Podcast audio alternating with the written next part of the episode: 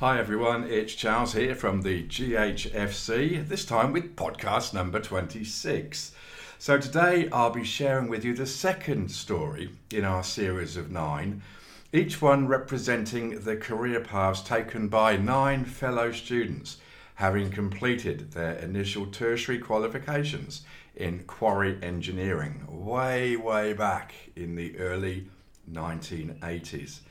Now, these reflections simply serving as a point of reference for everyone, not just those in the engineering sector, to fully appreciate that although you may embark on a set career path in your late teens or, or early 20s, it does not have to be life defining.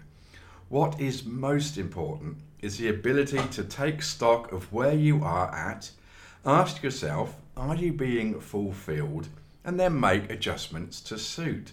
That is exactly what these nine people did, and as you'll see, life has worked out pretty well for all of them. So, by way of introduction, in 1980, we were nine guys from all over the corners of the UK, be that Cornwall, Devon, Berkshire, Kent, Surrey, Yorkshire, Northumberland, Cumbria, or even Scotland, whom fate thrust together at the Doncaster Metropolitan Institute of Higher Education, nestling amidst the sleepy hamlets of High Melton and Cadeby on the outskirts of Doncaster in South Yorkshire, where we embarked on the Doncaster Diploma in Quarry Engineering.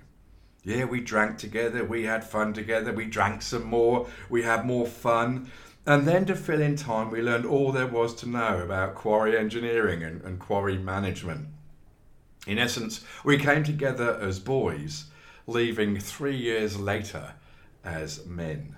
Now, in 2021, uh, due to COVID, uh, the passing of time, and the advent of Zoom, 12 former students um, reconnected as DDQ reunited.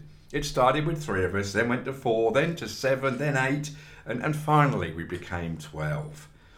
So, what follows is nine real life stories from nine of the DDQ reunited crew from a book which has been recently published titled 40 Years On Reflections on Life Before, During, and After Quarrying.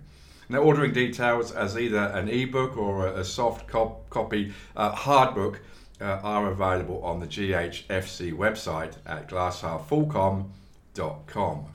So, in podcast 25, we heard our first story uh, from Andrew, who hails from Devon. Now, in podcast number 26, we will hear from Andy. Uh, Andy is from the north of England, just outside Newcastle in Northumberland. Yes, why I man a Geordie. So imagine the narration is being given by British born Geordie comedian Ross Noble. I was born in Rowlands Gill, Tyne and Wear, uh, more specifically Highfield, the dodgy end of Rowlands Gill, uh, the product of five generation of coal miners. Although my father, uh, a joiner, was the first not to go down pit.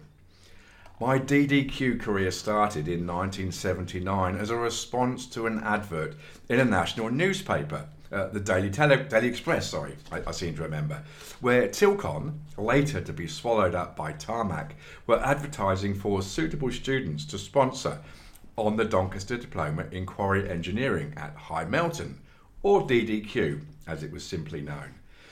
After successfully getting through several interviews, at 19, I was very much looking forward to Doncaster.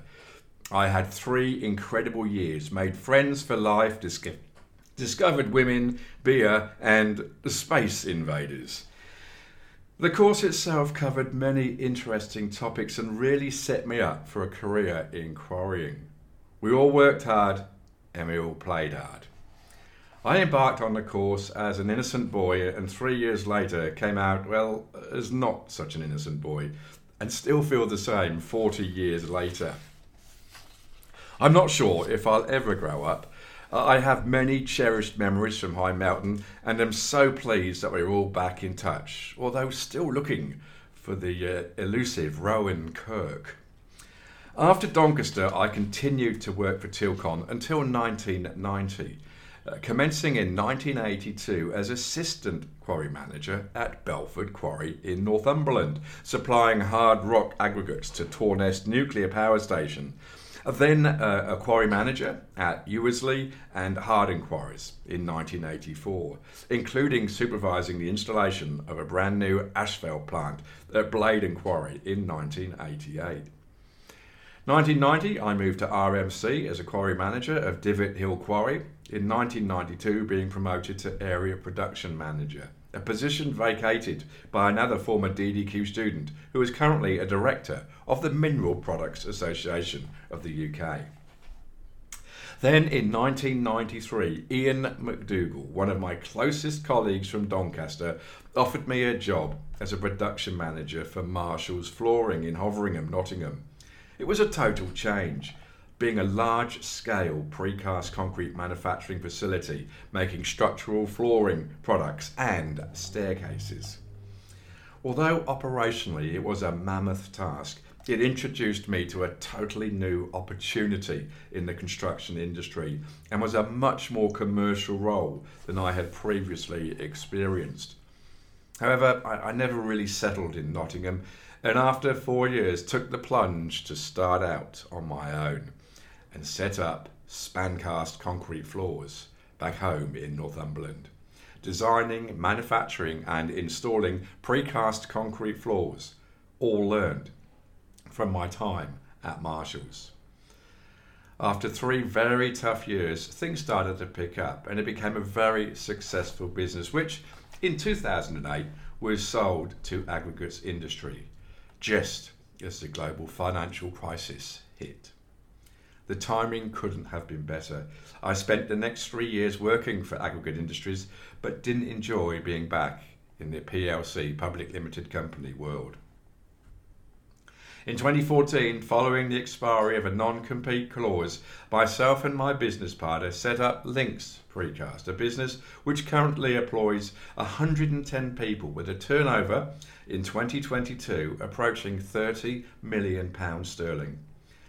It gives me a great sense of achievement and fulfilment that we are providing livelihoods for so many families in Northumberland and Yorkshire, where our factory and offices are based.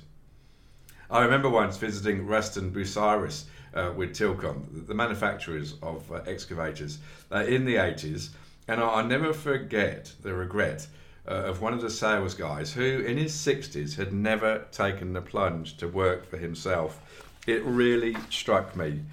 Now I'm in a very privileged position where I'm in charge of my own destiny with work. Although stressful at times, now being more like a hobby I just love getting out of bed in the morning. One thing I would absolutely recommend to anyone with the inclination is to simply go for it. Even if it doesn't turn out, at least you tried, unlike the bloke at Ruston Bucyrus.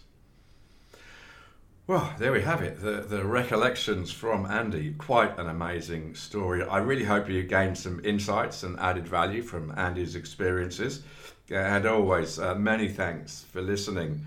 Now, should you or someone you know being show, showing signs of anxiety, then please do contact the following organisations or at least visit their website uh, the Black Dog Institute, Beyond Blue, Gotcha for Life, Lifeline, Sane Australia, Are You OK? or, or Headspace. And until next time, do stay mentally well. All the best. Charles at the GHFC.